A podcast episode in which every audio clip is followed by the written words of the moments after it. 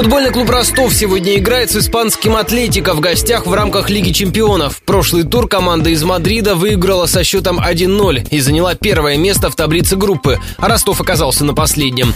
Букмекеры считают, что победит Ростов с шансом не выше 1 к 20, рассказал президент букмекерской компании «Бинго Бум» Константин Макаров. Коэффициент на победу Ростова 23-54. Атлетико Мадрид, коэффициент 1-11. Ничья 8-0-9. Будет забито 3 и более гола, коэффициент 1 из 7. Первый гол будет забит в интервале с 1 по 23 минут. Нет коэффициент 1,89. Гол будет забит в интервале с 76 по 90 минут. Коэффициент 1 из 7,6.